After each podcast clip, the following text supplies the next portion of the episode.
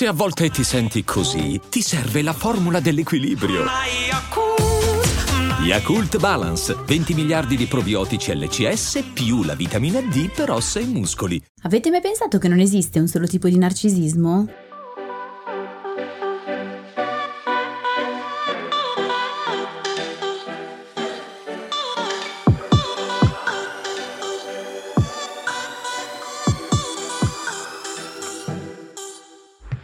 Benvenuti in questo nuovo episodio di TV Therapy, il podcast dove usiamo le serie TV per capire meglio noi stessi, le nostre emozioni, le relazioni, gli impantanamenti vari.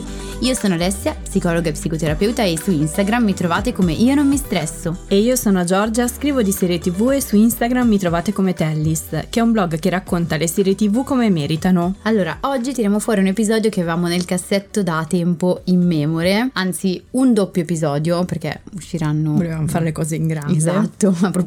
Perché credo che sia dall'inizio di questo podcast che ci diciamo dobbiamo fare un episodio sul narcisismo. A ogni post distorto o esagerato, a ogni articolo di giornale che utilizzava il termine in modo fuorviante, ci guardavamo dicendo ok, dobbiamo fare il famoso episodio sul narcisismo. Però avevamo così tanto da dire che alla fine ne sono usciti due episodi. E qual è l'idea? L'idea è quella di provare a fare un po' d'ordine e chiarire i significati del termine. Lo specifico, significati al plurale, perché non è il narcisismo, ma è uno spettro che va dal narcisismo sano, passa per i tratti narcisistici e giunge all'area patologica, all'interno della quale, a propria volta, troviamo diversi tipi di disturbo narcisistico, quindi poi diverse forme, diversi livelli di gravità. Come abbiamo pensato di organizzarci? Allora, in questo episodio inizieremo a dare uno sguardo più ampio sul concetto di narcisismo e poi gradualmente inizieremo a restringere lo sguardo e a posare la lente sulle sfumature meno gravi dello spettro. Nel prossimo episodio, che uscirà sabato 17 giugno, ergo il tuo compleanno, festeggeremo con delle trombettine, ci occuperemo invece delle sfumature più gravi e patologiche dello spettro narcisistico e cercheremo anche di capire come si tratta il narcisismo in terapia e quindi come può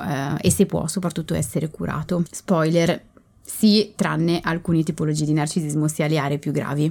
Ma prima, come sempre, squillino le trombe, in questo caso non per il tuo compleanno, ma per il momento enciclopedico. Allora adesso voglio sapere, in questo episodio che è colmo di sfaccettature, di tipologie di narcisismo, eccetera, quale serie hai deciso di utilizzare? Allora smettano subito di squillare le trombe, perché stavolta non ci sarà un momento enciclopedico, o comunque non un momento enciclopedico tradizionale. La storia della televisione, soprattutto quella moderna, dai Soprano in poi, collochiamola così, si è popolata negli anni di tantissimi personaggi che rientrano nello spettro del narcisismo, rappresentandoli in maniera sempre più accurata. Ce ne sono così tanti che oltre a rendere faticoso farseli venire in mente, cioè quando abbiamo detto facciamo un episodio sul narcisismo io ero un po' in panico, si può davvero trovare un esempio per ogni sfumatura di narcisismo. Questo anche perché, diciamocelo, i personaggi narcisisti hanno una certa attrattiva, sia quando i loro tratti sono resi caricaturali per far ridere, sia quando vengono portati all'estremo del patologico per creare gli antieroi più spietati. E poi qua la postilla che poi vedremo è che in realtà c'è tutto un narcisismo sano che tutti dovremmo avere, quindi in teoria lo troviamo davvero ovunque. Assolutamente. Però c'è un però, cioè proprio come accade con il discorso pubblico che tu citavi prima, quindi giornali, programmi televisivi, anche a livello cinematografico e seriale il narcisismo viene spesso interpretato in maniera confusionaria, errata, superficiale direi. Non importa quanto i personaggi siano accurati nel rappresentare una o più sfumature del narcisismo, la tendenza comune è quella di estrapolarli dal contesto narrativo e dalla loro storia di vita per usarli come esempi all'interno di discorsi che parlano del disturbo in modo pretestuoso, con l'obiettivo principale di ottenere un bel carico di cuoricini. Questo accade anche con le relazioni perfette, imperfette, cosiddette tossiche, per farti venire l'orticaria subito, di cui avevamo parlato qualche episodio fa. Tutto questo per dire che, cioè sono passata dal momento enciclopedico al momento pippone, comunque tutto questo per dire che in questi due episodi mi limiterò ad accodarmi a te e a introdurre diversi personaggi man mano che ci addentreremo nelle diverse sfumature del narcisismo per capirle meglio. Non useremo quindi una sola serie, ma tante serie diverse, e per ognuna ci premureremo di dare un po' di contesto con un mini momento enciclopedico. medico. Ultima specifica, parleremo quasi solo di personaggi maschili, non perché solo gli uomini siano narcisisti, come pare di capire da molti articoli di giornale e post sui social media invece, ma perché vorremmo occuparci del narcisismo al femminile in un episodio a parte che uscirà più avanti, perché se ne parla davvero poco. Sì, ci sono in effetti alcune differenze di genere interessanti anche all'interno di uno stesso disturbo, al di là delle differenze individuali. Ecco, quindi ce lo teniamo da parte. Adesso sono pronta, mi taccio, vai col tuo momento psicologico. Che rischia di diventare un monologo. Allora, partirei da qui. Come mai parlavo di spettro narcisistico? Perché dobbiamo immaginarlo come un continuum, cioè una linea che va dal narcisismo sano, passa attraverso i tratti narcisistici, ossia appunto chi ha dei tratti, delle caratteristiche marcate di narcisismo senza tuttavia soddisfare i criteri per una vera e propria diagnosi, e giunge sino al disturbo. Anche quando arriviamo poi nell'area del continuum in cui si collocano i disturbi narcisistici, dobbiamo comunque continuare a parlare al plurale perché ci sono diverse gradazioni di colore e diversi livelli di gravità. Per riuscire a capire meglio e poi anche a seguirci un pochino nel discorso che andiamo a fare, immaginate proprio una linea che va dal sano al gravemente patologico, perché sì, giungiamo anche a un'area che effettivamente per sua natura non è trattabile, ma non tutti i tipi di narcisismo risultano intrattabili e inguaribili. Partiamo dall'inizio, sia dal narcisismo sano. Al primo lato del continuum, al primo lato della linea che abbiamo immaginato, si colloca appunto un'area sana del narcisismo, ossia quello che tutti noi dovremmo avere, e nel caso in cui qualcuno non lo avesse è proprio necessario andare a costruirlo in terapia. Penso ad esempio alle persone che autenticamente si sottovalutano, quindi non è che mi sottovaluto per poi sentirmi dire che sono bravo, ma si sottovalutano proprio in maniera cospicua anche nel loro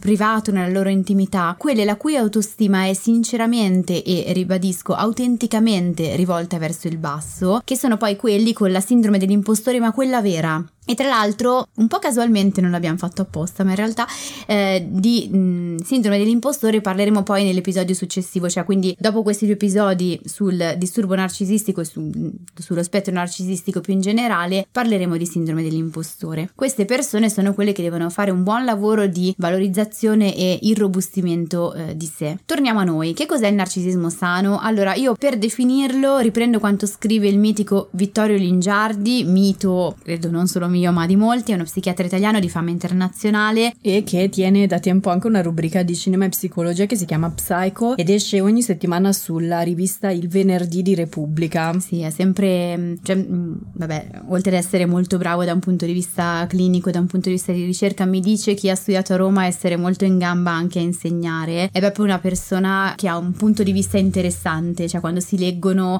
i suoi libri, i suoi scritti, c'è sempre un punto di vista molto interessante, molto vivo quello che descrive. Alcune persone quando raccontano i disturbi o comunque materia psicologica la appiattiscono e tu dici vabbè ok, però poi le persone sono altro, e invece lui dà sempre uno sguardo che è molto vitale anche se rinchiuso nelle pagine di un libro, e usa un sacco appunto oltre che di film anche di serie TV per sì, far capire meglio i suoi concetti. È molto poliedrico, anche nel libro che vado a citare adesso riprende anche tutti i miti greci, cioè proprio anche un livello culturale che è molto piacevole anche da leggere, ecco, da ascoltare. Mi è capitato di ascoltarlo ad alcuni convegni o al Salone del Libro, è molto piacevole, insomma, proprio un livello culturale con cui riesce ad arricchire poi anche il racconto di ciò che è patologia. Quello che vi sto per raccontare è tratto da un libro che si chiama Arcipelago N, che vi consiglio assolutamente di leggere, forse dovremmo farlo distribuire ad ogni giornalista, chiunque tratti insomma dell'argomento narcisismo. Sì, anche perché in questi giorni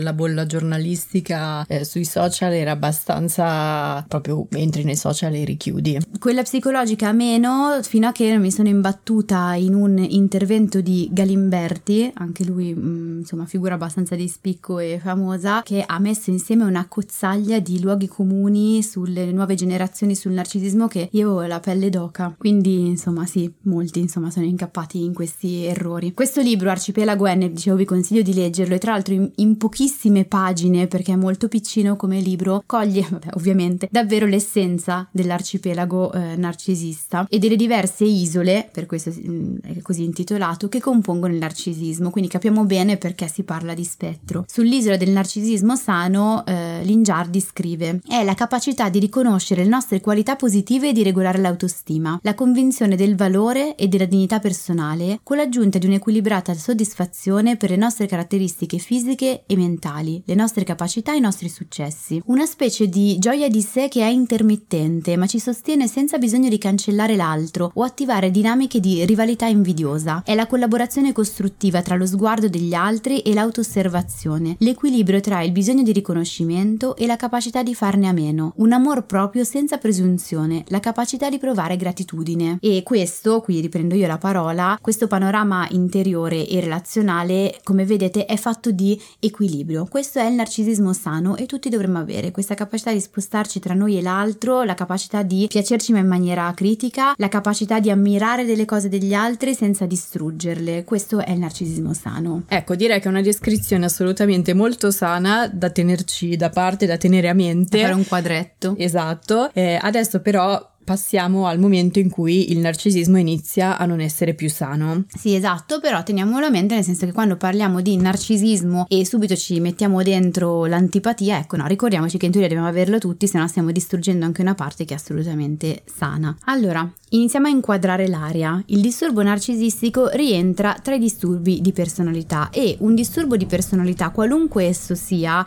borderline, evitante, dipendente, paranoide, questi sono alcuni dei disturbi di personalità, è caratterizzato dalla tendenza a portare all'estremo, in maniera rigida e pervasiva, alcune caratteristiche che tutti noi abbiamo. Quindi è il prendere, nel caso specifico del disturbo narcisistico, la descrizione del narcisismo sano, togliendo però la parte e le caratteristiche di equilibrio e di flessibilità, e quindi spostarsi o da una parte o dall'altra. Adesso capiamo in che senso. I disturbi di personalità nascono, come ogni disturbo, su base biopsicosociale, anche questo poi lo capiamo meglio, capiamo dove nasca il disturbo narcisistico, però perché nascono? Nascono con la funzione di proteggere la persona da qualcosa, quindi non nascono per far del male agli altri, come spesso si descrive, ma nascono sulla base di una paura, ad esempio, molto spesso nel caso del narcisismo la paura sottostante è questa, la paura di non essere amati, di non essere visti, di non essere riconosciuti, la paura che la propria vergogna venga bistrattata in malo modo dall'altro. I disturbi di personalità nello specifico fungono da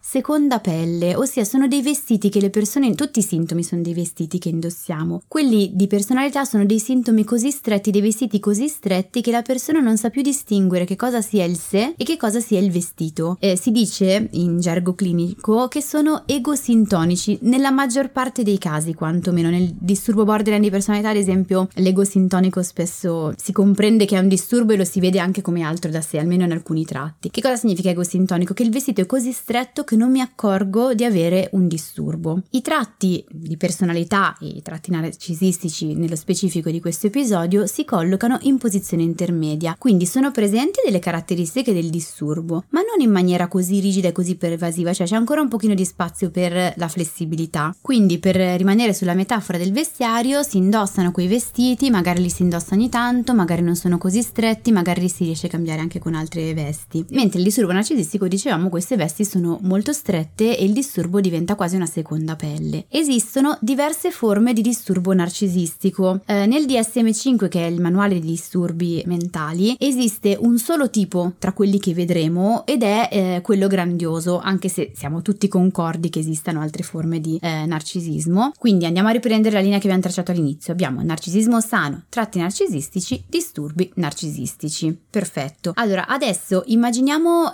che la linea sia una linea dell'autostima, ossia che stima faccio di me, come mi valuto. Allora, e siamo sulla parte finale in particolare, quindi stiamo guardando questa linea, che è la linea dell'autostima, e andiamo a vedere come si collocano i diversi disturbi narcisistici attorno a questa linea qui. Allora, alcuni disturbi narcisistici si collocano sotto la linea, quindi l'autostima è al ribasso. Altri, che sono i disturbi più famosi, disturbi narcisistici sull'area della grandiosità, sono quelli in cui ci si difende immaginando di avere un'autostima altissima. Attenzione, in tutti i disturbi narcisistici l'autostima è la più bassa del campionario, insomma, ma in alcuni casi ci si difende sentendo proprio quell'autostima al ribasso, in altri casi ci si difende mostrando all'esterno di avere un ego smisurato. Non lo si ha. Chi ha un buon ego tendenzialmente sicuramente nutre un buon equilibrio, insomma, anche in termini di autostima. Da qui poi si sale, quindi abbiamo il narcisismo grandioso, salendo in termini di gravità abbiamo il narcisismo maligno e la psicopatia. Queste ultime due aree, di cui peraltro penso abbiate sentito parlare moltissimo in questi giorni sui giornali, sono quelli per cui effettivamente non esiste un trattamento, cioè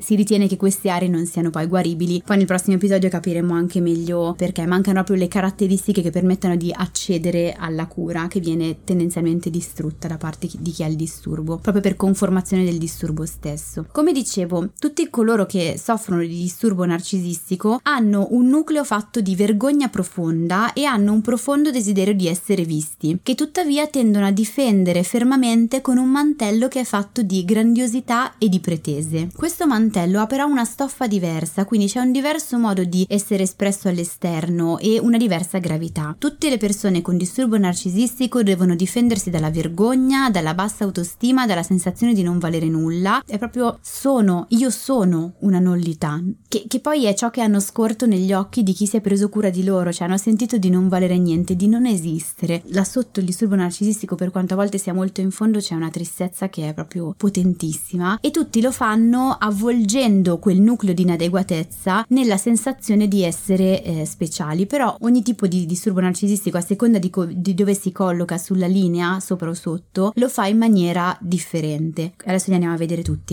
Scusate, in teoria andrebbe, la dicitura corretta sarebbe persona con disturbo narcisistico. In questo episodio ogni tanto dirò narcisisti per facilità, però non voglio che le due cose vengano troppo confuse, perché sennò facciamo il loro stesso errore, cioè quello di confondere il disturbo con la loro pelle, e in realtà quella è una difesa. Comunque, quelli che vengono chiamati narcisisti della pelle sottile sono coloro che si mostrano sempre insicuri davanti al resto del mondo. Poi ci sono coloro che si mostrano grandiosi dinanzi al resto del mondo, quelli che parlano al cospetto delle altre persone e quindi che dimostrano di avere un'autostima altissima e un ego smisurato, e sono i cosiddetti narcisisti dalla pelle spessa. E poi ci sono coloro che invece si difendono, e qui siamo in aree molto gravi, cercando di cancellare l'altro anche fisicamente se occorre, e siamo nelle aree del narcisismo maligno, e poi area gravissima che è quella della psicopatia, dove il narcisismo poi prende anche dei tratti delle psicosi e della schizofrenia in alcuni casi, insomma disturbi molto molto gravi che si affiancano al narcisismo.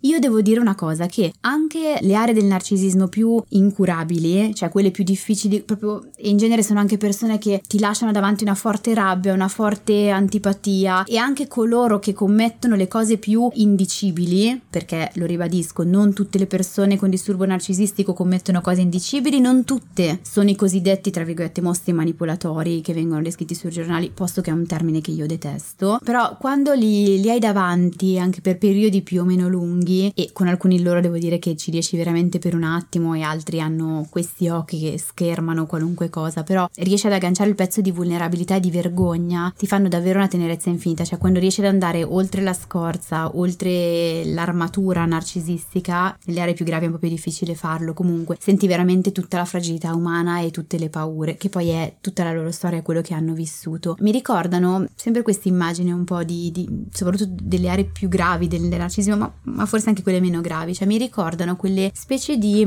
alghe, non saprei come dire, quelle in cui vengono trasformati le sirene e i tritoni una volta catturati da Ursula nella Sirenetta. Sono proprio delle scene in cui si vedono questi ex sirene e tritoni che vengono trasformati, non so cosa sono, alghe, animali con la faccia. Un momento più tragico della Sirenetta. Mamma mia. E che sono grigi, spenti, vuoti, spaventati, colmi di vergogna. Ecco, quando riesci ad arrivare al nucleo, a vedere anche solo per un attimo il nucleo, è quello che c'è dentro chi soffre di un disturbo narcisistico. Io questa cosa qua la specifico, uno perché vabbè, chi fa il mio lavoro secondo me deve saperlo, e ho sempre la pelle d'oca quando si parla male di certi tipi di disturbo, perché è assurdo se fai questo mestiere, ma è importante secondo me averlo a mente, non tanto per giustificare alcune azioni se parliamo delle aree narcisistiche più gravi, ma perché se no non abbiamo a mente che cosa provano le persone, che i loro partner, cioè i partner in alcuni casi anche nelle aree più gravi di narcisismo lo sentono quel nucleo lì, ed è uno dei motivi, uno dei motivi per cui rimangono lì agganciati. Infatti ne avevamo parlato in tutti e due gli episodi, quello su Maid e quello in cui abbiamo usato Bad Sisters, dove abbiamo parlato di violenza sulle donne e sono usciti proprio nella settimana della giornata contro la violenza sulle donne, quindi si trovano anche facilmente. Sì, perché se no non riusciamo a capire, continuiamo a dirci ma perché non se ne vanno semplicemente, no? Si vede queste persone,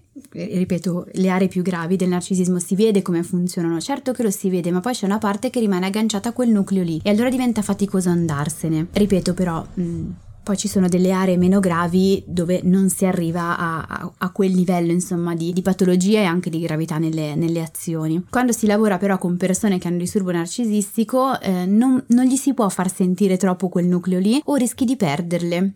La terapia si arena proprio perché ogni volta in cui le persone con disturbo narcisistico entrano in contatto con quel nucleo più vulnerabile, più fragile anche, rilanciano la grandiosità ma proprio a bomba. Forse accade un pochino meno con le persone che hanno un disturbo narcisistico della pelle sottile, perché in terapia si fanno lunghissimi pianti e sembrano sciogliersi piano piano quando gli si fa sentire quella parte lì, però è sempre fatto proprio col bilancino questo lavoro. Ecco, quindi già che ci siamo, direi di partire proprio da loro, cioè dal primo strato del disturbo narcisistico, quello che tu hai definito dalla pelle sottile. Sì, poi in realtà non mi prendo il merito, nel senso che è la dicitura poi ufficiale, insomma quella che viene utilizzata viene chiamato narcisismo fragile, narcisismo dalla pelle sottile o narcisismo covert. È l'espressione del disturbo narcisistico che si colloca sotto la linea dell'autostima. Io direi che questo è il tipo di narcisismo sconosciuto ai più, cioè quando se ne parla uno dice no, figurati, questo non è narcisismo, e invece ebbene sì, cari ragazzi, cioè si tratta di quelle persone che hanno un'immagine fortemente negativa di sé, che si mostrano sempre fragili, sempre insicuri, sempre ansiosi. Chi direbbe mai che anche questo è disturbo narcisistico? Invece lo è. Di primo acchito sono persone che fanno molta tenerezza e che ci piacciono, anche perché mettono subito davanti le proprie incapacità, il proprio senso di inadeguatezza, le proprie insicurezze, e apparentemente paiono solo insicuri. Quando ci si avvicina un pochino però si scorge un profondo bozzolo di vergogna che in realtà copre sogni di gloria, la sensazione di valere molto ma di non poterlo dire al mondo perché tanto non verrebbe riconosciuto, perché si rischia di essere presi in giro, di fare brutta figura. Moltissime persone che dichiarano una forte sindrome dell'impostore, poi anche di questo ne parleremo tra 2 settimane, udite udite, dei forti tratti di narcisismo o addirittura un disturbo narcisistico dalla pelle sottile. Perché in realtà che cosa accade? Che molte persone che si descrivono con sindrome dell'impostore in realtà non sentono di essere davvero degli impostori, non in toto, bensì ti mostrano delle insicurezze, ma sotto sotto sentono di avere delle grandissime capacità che non possono esplicitare perché il mondo appunto non gliele riconosce, perché sembrerebbero poco umili, perché aspettano che sia il mondo a dirglielo. Si dice che hanno una grandiosità segreta e quindi oscillano tra il senso di inadeguatezza e il senso di grandiosità. Sotto sotto sentono di valere tantissimo, ma dicono al mondo che non è vero. Però in realtà, adesso passatemi la parolaccia, sono incazzati neri per questa cosa qui. Cioè se poi qualcuno prova a dirgli sì, in effetti su questa roba qua non sei proprio capacissimo, si arrabbiano tantissimo. Mentre che la sindrome dell'impostore, quella vera, dice vedi, è vero, non ce l'ho questa capacità. Quindi in realtà sotto c'è un forte senso di grandiosità, è questo che rende poi il disturbo un disturbo narcisistico, e una fortissima invidia nei confronti degli altri che riescono ad avere cose che loro sentono di non avere. È possibile scorgere che cosa ci sia sotto il nucleo di vergogna proprio grazie alla rabbia, cioè la rabbia è quella che ci permette di fare un po' un distinguo delle diverse aree, insomma, di disturbo o di tratto, perché appunto come dicevo, se qualcuno critica o non riconosce una loro caratteristica, loro si arrabbiano, poi magari si scusano perché la rabbia non è ben vista, però rimangono rancorosi verso chi non gli ha riconosciuto una certa capacità, cioè sono arrabbiati nel momento in cui non vengono riconosciuti. Sono in genere buoni candidati alla terapia perché, a differenza di chi soffre di un narcisismo grandioso, maligno o psicopatico, hanno comunque un certo grado di empatia, che non è altissimo ma c'è. Loro si definiscono sempre super empatici. In realtà sono persone che sono semplicemente tra virgolette molto sensibili, cioè sentono la sofferenza dell'altro ma si riconoscono loro, usano l'altro come se fosse uno specchio. Quindi non è che empatizzo con l'altro, che semplicemente sento la sua sofferenza e la sento come se fosse mia, perché anch'io magari ho provato quelle cose. Fanno un pochino più fatica quando l'altro prova delle cose che loro non hanno mai provato, e sono, seppur con grandi difficoltà, un pochino più capaci rispetto ad altre aree del disturbo narcisistico di creare delle relazioni che sono anche fatte di reciprocità, reciprocità. Sono relazioni quasi sempre un pochino claudicanti e molto spesso rabbiose, cioè sono arrabbiate con l'altro. Però questa cosa qua per cui usano l'altro come specchio in qualche modo permette loro di agganciarsi poi anche all'altro, riescono comunque a sentire se l'altro è triste e in qualche modo anche ad agire, non so, sulla tristezza dell'altro. Fanno un pochino più fatica se l'altro è felice perché lì parte l'invidia. L'autostima, questo vale per qualunque disturbo narcisistico, adesso stiamo sulla pelle sottile, è molto labile, quindi si alza e si abbassa repentinamente, sono ipersensibili alla critica, diciamo che sono persone che appaiono parecchio permalose, quindi non significa che tutte le persone permalose siano narcisiste, però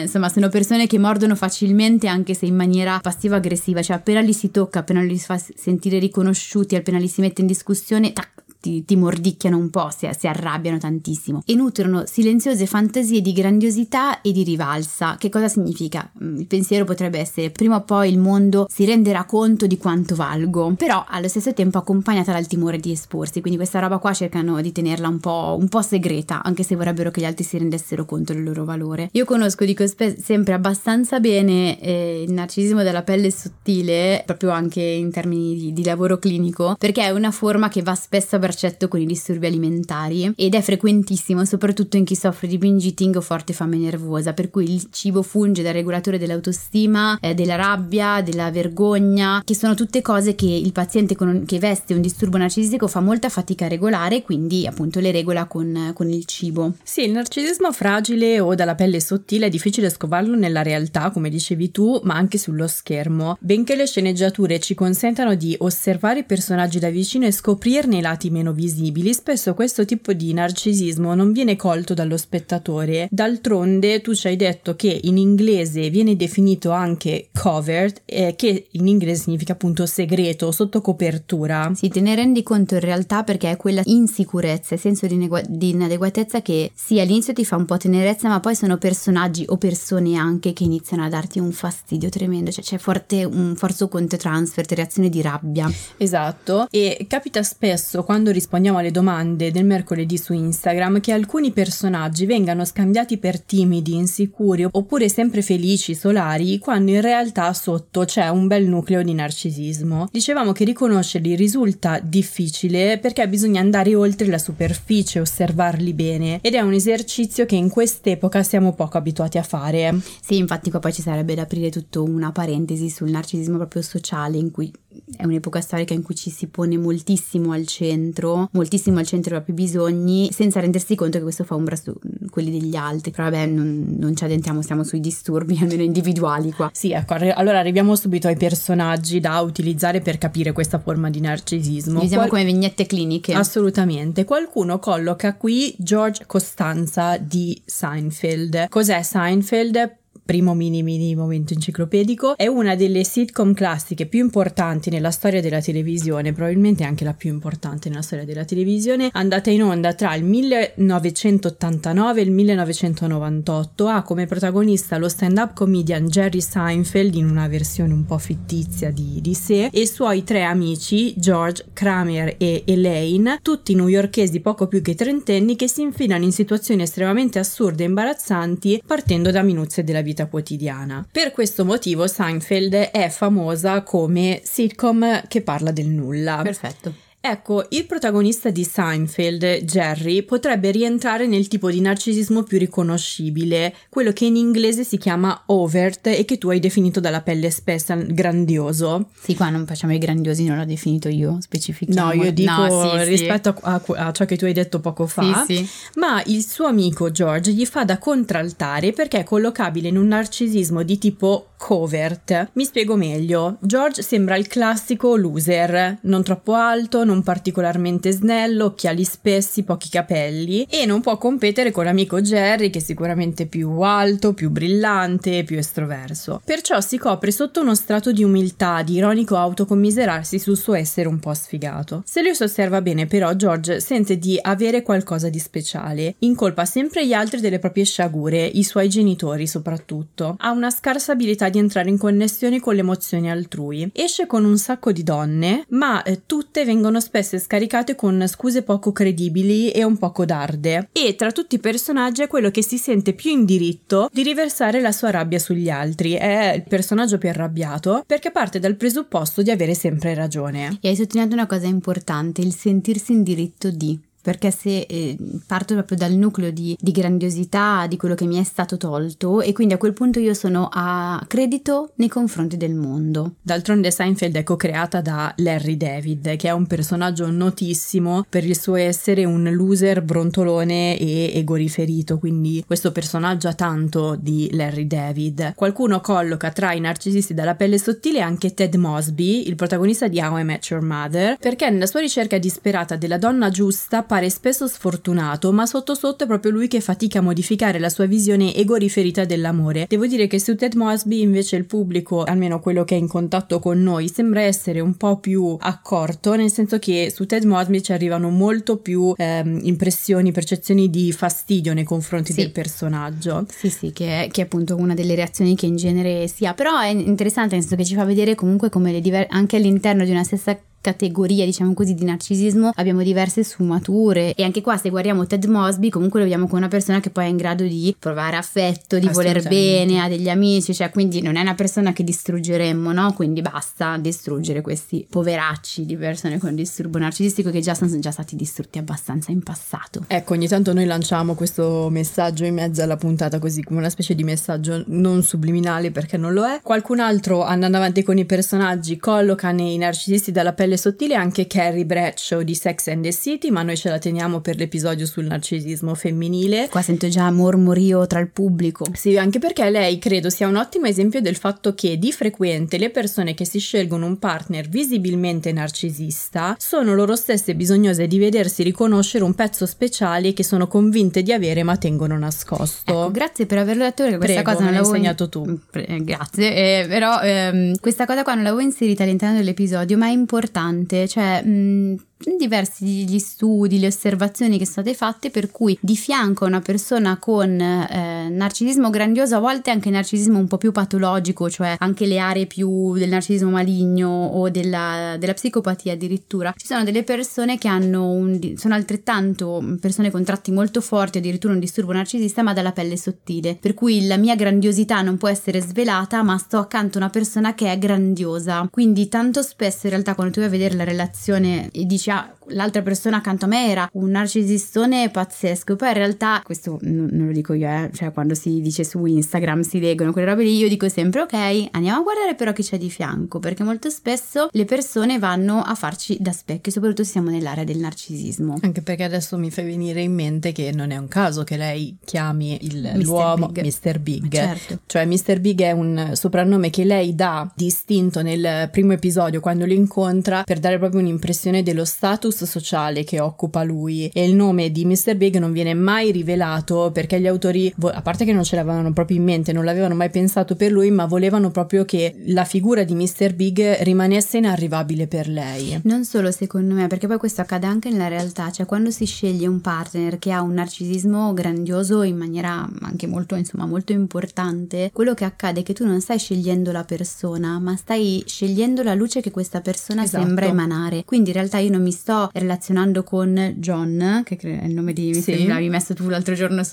nel quiz sui social, ma mi sto relazionando con Mr. Big, e quindi è con un'idea della persona che mi sto relazionando, e questo è sempre importante perché la sfera relazionale è una delle sfere proprio intaccate in chi ha un disturbo narcisistico. Sì, su questo discorso ci torniamo, perché poi io mi sto guardando tutta cioè ho quasi finito di riguardarmi tutta Sex and the City, e si nota proprio come rispetto agli uomini che vengono scelti dalle altre tre protagoniste, le altre tre componenti del gruppo, gli uomini che si sceglie Carrie hanno tutti quest'aura un po' speciale, proprio a livello di professione, di status sociale, ti arriva prima quello, mentre invece se osservi gli uomini scelti dalle altre protagoniste ti arriva prima la persona e poi dopo quello che fanno. Perché così puoi mantenere la tua dinamica, cioè quello che accade è che quello grandioso è l'altro e io posso continuare a dire al mondo che in realtà sono insicuro, inadeguato, un po' piccino, un po' loser in alcuni miei casi, e la grandiosità la proietto direttamente sull'altro, quindi insieme vanno a formare una singola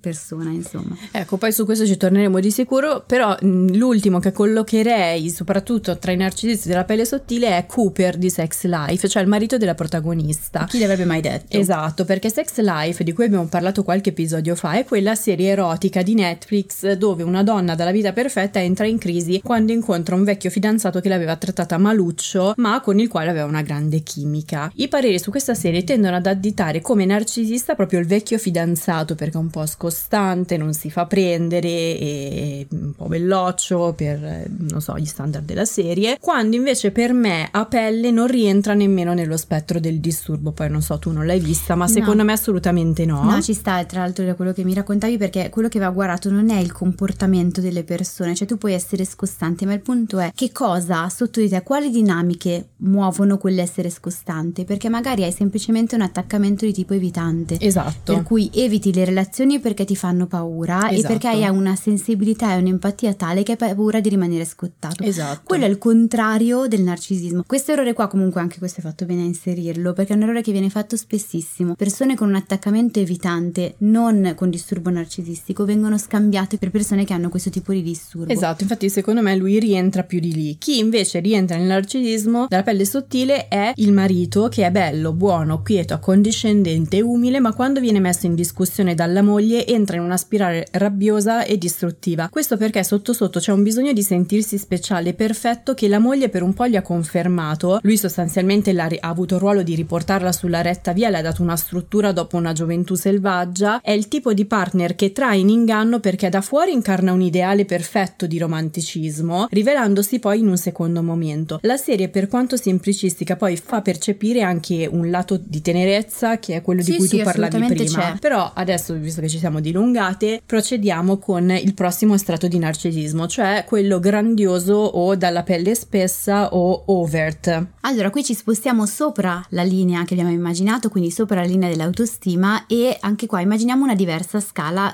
fatta di livelli di gravità. Al primo gradino di gravità troviamo il narcisismo grandioso o overt o dalla pelle spessa, ed è la tipologia, io credo, più famosa, anche se poi nella cronaca, sui social viene fatto un po' un pastone tra i diversi tipi di narcisismo sopra la linea, viene insomma confuso con quello maligno. Sì, anche perché tu viene detto che sono manipolatori, cattivi, dei mostri, a parte che sono, vabbè, lasciamo stare la scelta lessicale, però il narcisismo grandioso in realtà è molto più frequente di quanto immaginiamo, molto famoso, e adesso andiamo un attimino a vedere di che cosa parliamo. Non parliamo di esami di realtà completamente distorto, né di azioni malevole, ecco. È la categoria che, peraltro, quella che dicevo, essere riconosciuta e inserita proprio all'interno del DSM. Quando si parla di narcisismo è quella categoria che viene descritta. È similissima alla forma fragile, tra virgolette, di cui abbiamo parlato prima, il narcisismo della pelle sottile, ma si presenta in maniera differente, direi che si pone sull'altro lato della medaglia. Muta, per così dire, l'apparenza, ma rimane uguale il nucleo di vergogna, l'invidia e il desiderio di grandiosità a copertura di quel nucleo di vergogna. Ogni tanto te lo fanno scorgere anche coloro, quando ci lavori in terapia a volte poi tirano fuori quella, lo dico proprio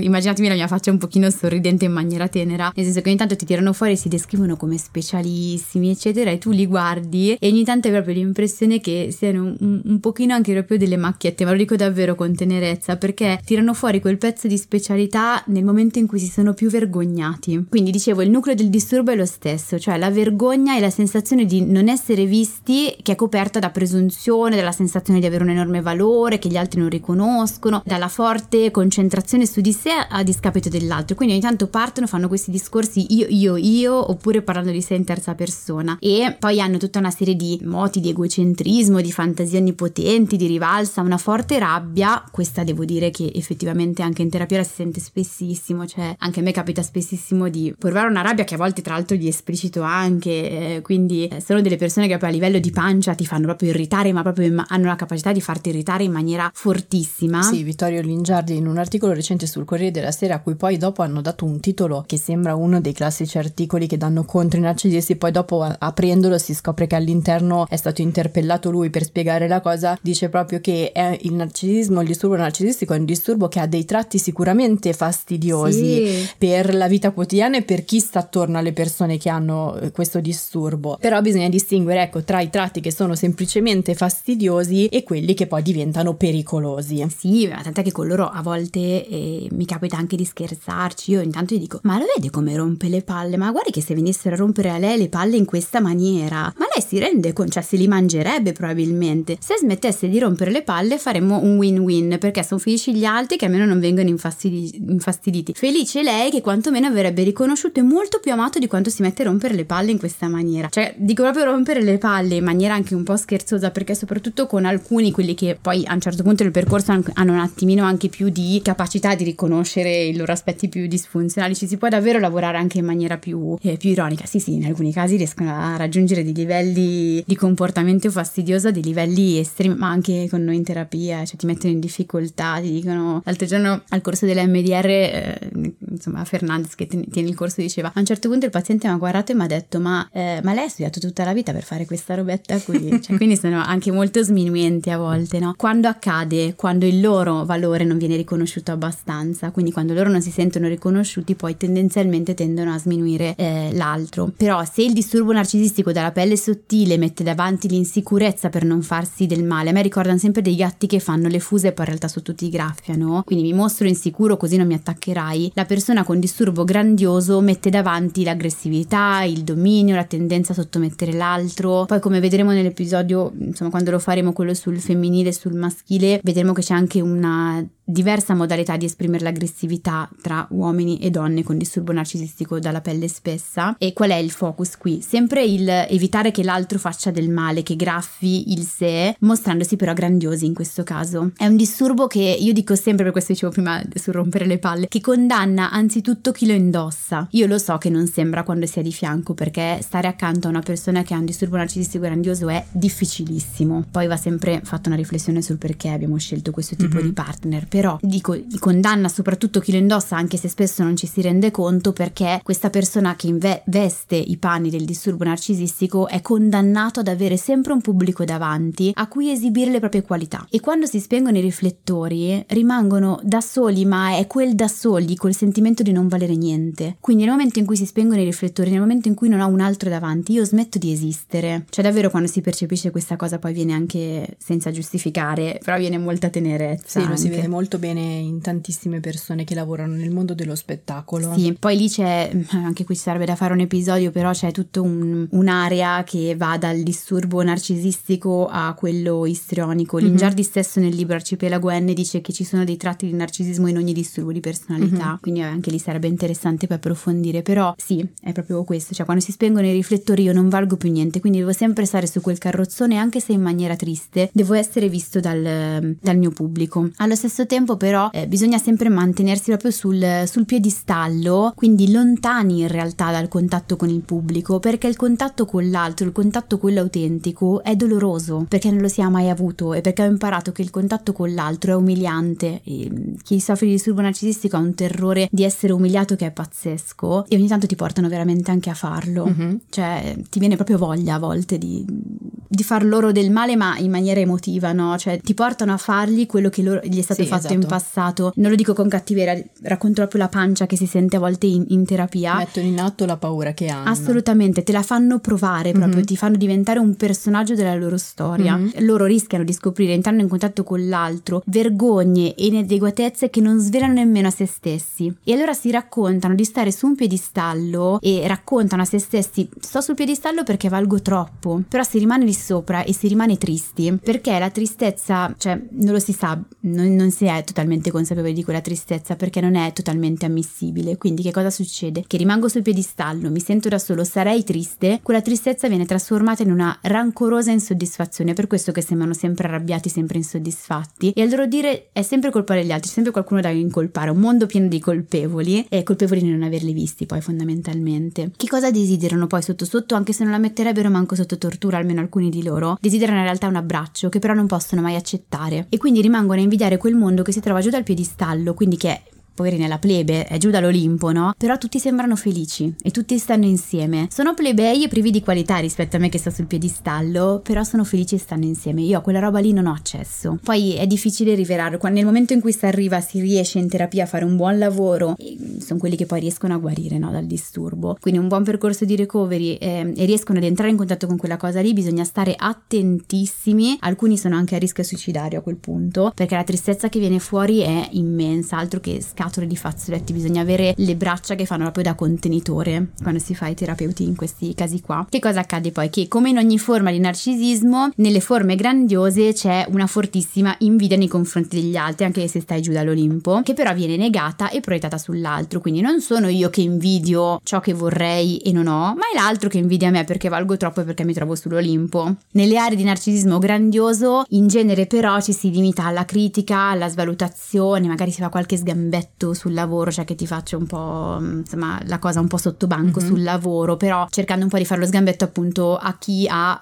le cose che la persona con narcisismo vorrebbe per sé. Ovviamente poi nelle aree, salendo nelle aree di gravità, quindi andando verso il narcisismo maligno e nella psicopatia, che sono altre aree, ricordiamo, del narcisismo, allora lì l'esame di realtà inizia a farsi più ballerino o addirittura a crollare, la patologia è più grave e allora quella roba lì di invidia diventa distruzione. È un po' come fanno i bambini, però distruggendo per davvero, cioè picchio l'altro, distruggo l'altro per avere ciò che io voglio. Ecco, qui si collocano i personaggi che sono più facilmente riconoscibili come narcisisti. A livello narrativo i loro tratti vengono spesso usati o in chiave comica oppure per rappresentare partner, amici, datori di lavoro disfunzionali. Nella chiave comica potremmo collocare ad esempio Schmidt di New Girl, ossia una gran bella comedy andata in onda tra il 2011 e il 2018. Io credo di non aver mai riso così tanto da solo davanti a uno schermo. Io forse anche con altre serie sì, però beh, mi è piaciuta tantissimo. E dove una giovane donna un po' svampita e con una visione molto arcobalenica della vita finisce a vivere con 3 inquilini uomini. Tra questi c'è anche Schmidt, appunto, che spicca come quello convinto di essere il più bello, il più brillante,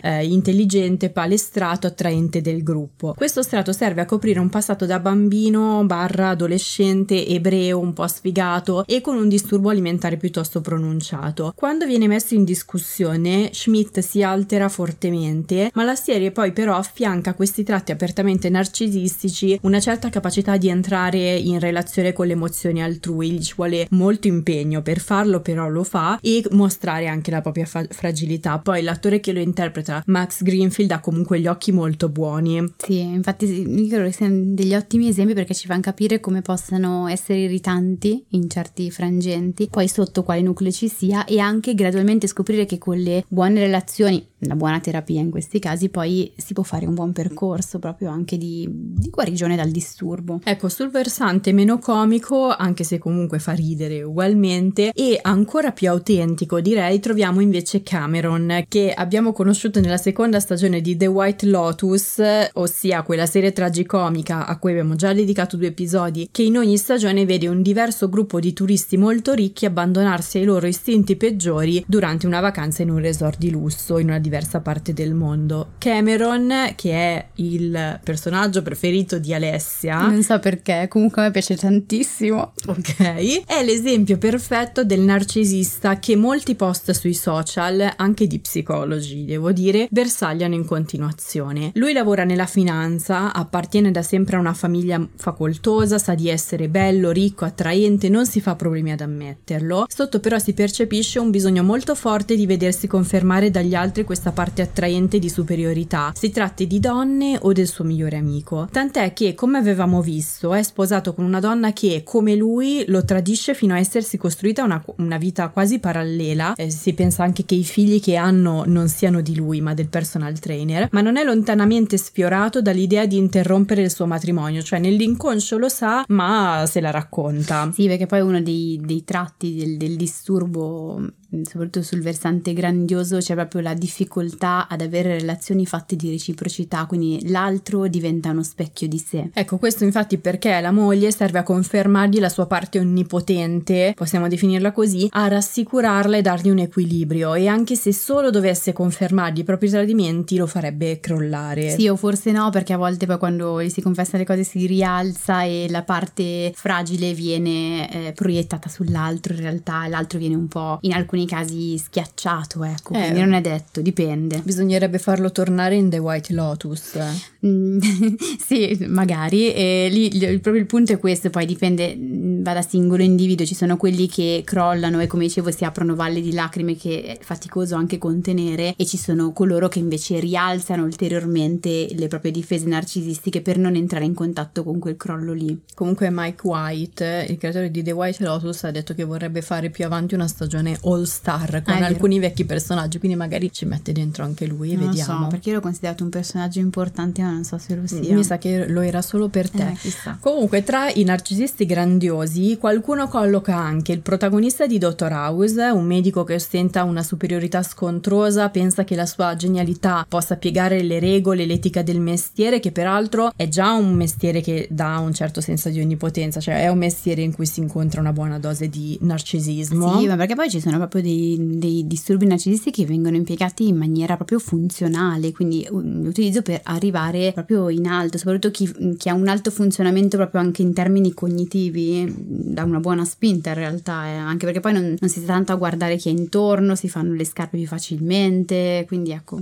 accade. Sì, poi c'è ad esempio anche Karen di Will e Grace, che ha sposato un uomo ricchissimo principalmente per status sociale, e tra i protagonisti è quella meno abile nell'entrare in contatto con le emozioni altrui. Tra le donne ci si può inserire anche Lorelai Gilmore di Una mamma per amica. Tu hai inserito ad esempio Alex, uno dei pazienti della prima stagione di In Treatment, un pilota militare che fatica parecchio ad affidarsi al percorso di psicoterapia, quindi in questo caso si può vedere molto bene anche la difficoltà, il rischio di lasciare la terapia che è più alto, e anche il rischio suicidario, nel senso che lui nega completamente. Lui aveva una missione in Afghanistan per cui ha distrutto questa scuola, ha ucciso, poi ha fatto una strage di bambini perché gli era stata data questa missione di cui lui non era consapevole, ha fatto una strage di bambini e nega completamente di avere sensi di colpa, che è uno dei tratti del narcisismo, diciamo anche un pochino più su del narcisismo grandioso. E poi di fatto il rischio suicidario in quei casi si rischia di alzarsi, peraltro quando si entra poi in contatto con quelli che sono le colpe che effettivamente si è commesso. Bisogna stare attentissimi. Sì, e poi qualcuno fa rientrare in questa categoria, anche qui ci spostiamo nella parte cinematografica,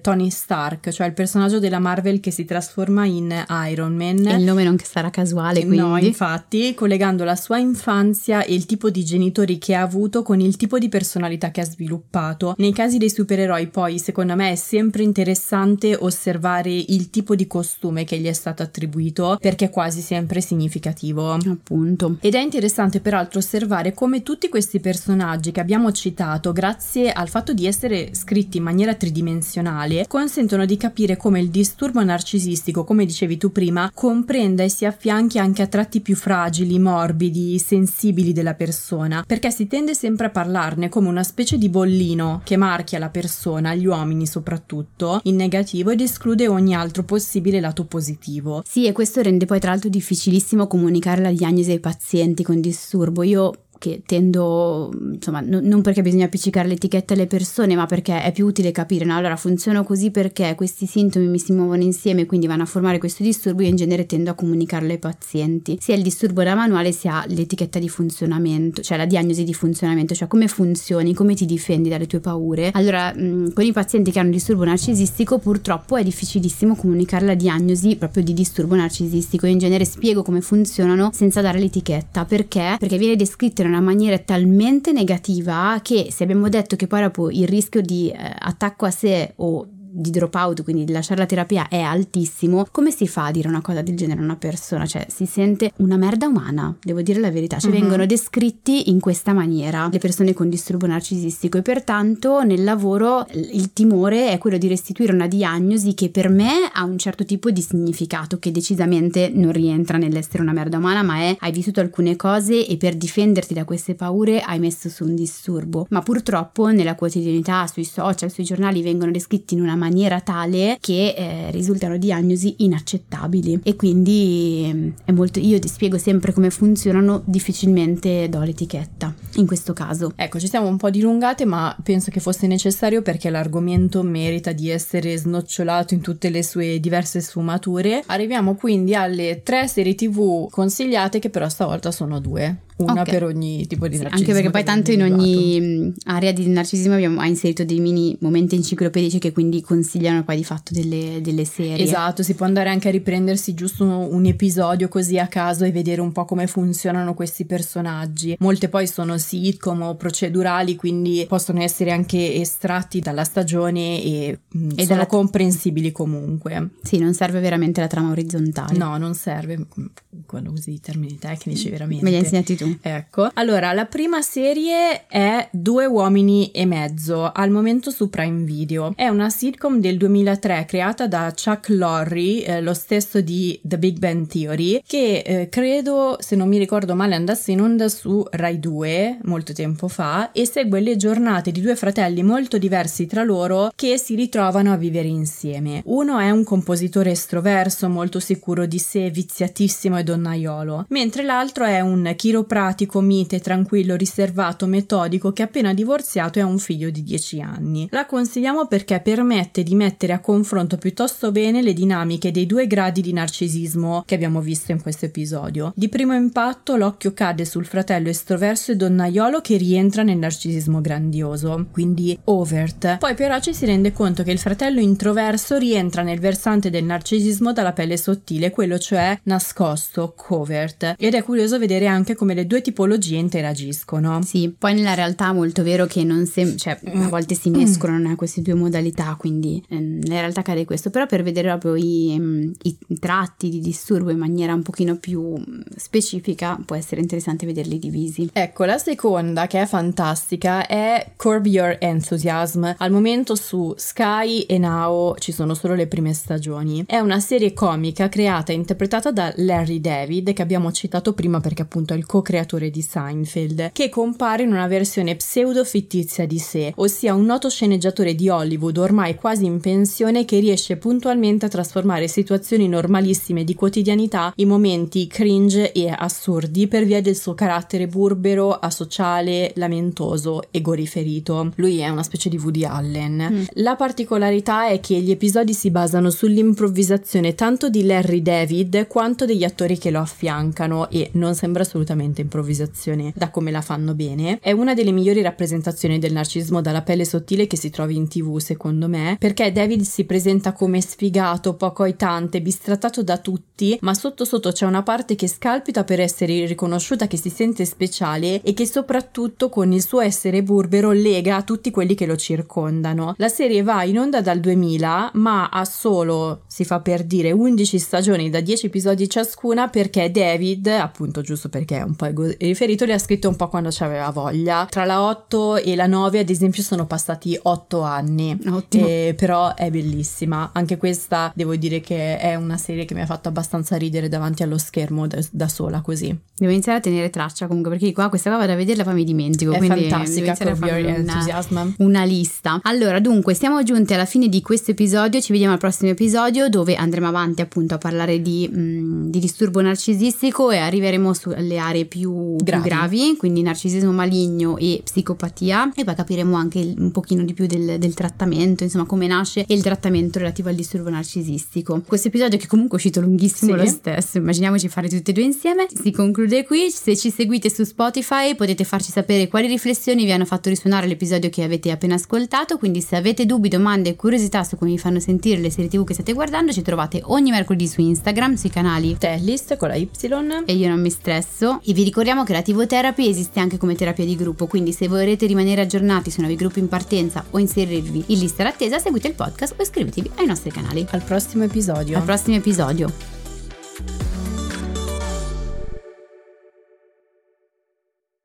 Avete mai pensato che non esiste un solo tipo di narcisismo? No, ho sbagliato. Adesso ne fai una parlando al contrario. Omsi si cirna. Su Instagram mi trovate come Telly. Dai, smettila. La voce suave. Okay. Poi dopo quando la riascolto sembro comunque un cavernicolo, però. Pensavo un cadavere. Vai, i cadaveri parlano, eh. Sì. Non hai visto CSI? No. Però conosco certe forme di schizofrenia. Allora, smettano quindi subito di ci sei già toppata comunque. Che mi hai detto 2 robe. Ormai che parli poco in questi episodi. Cattiva. il narcisismo inizia a non essere più sano.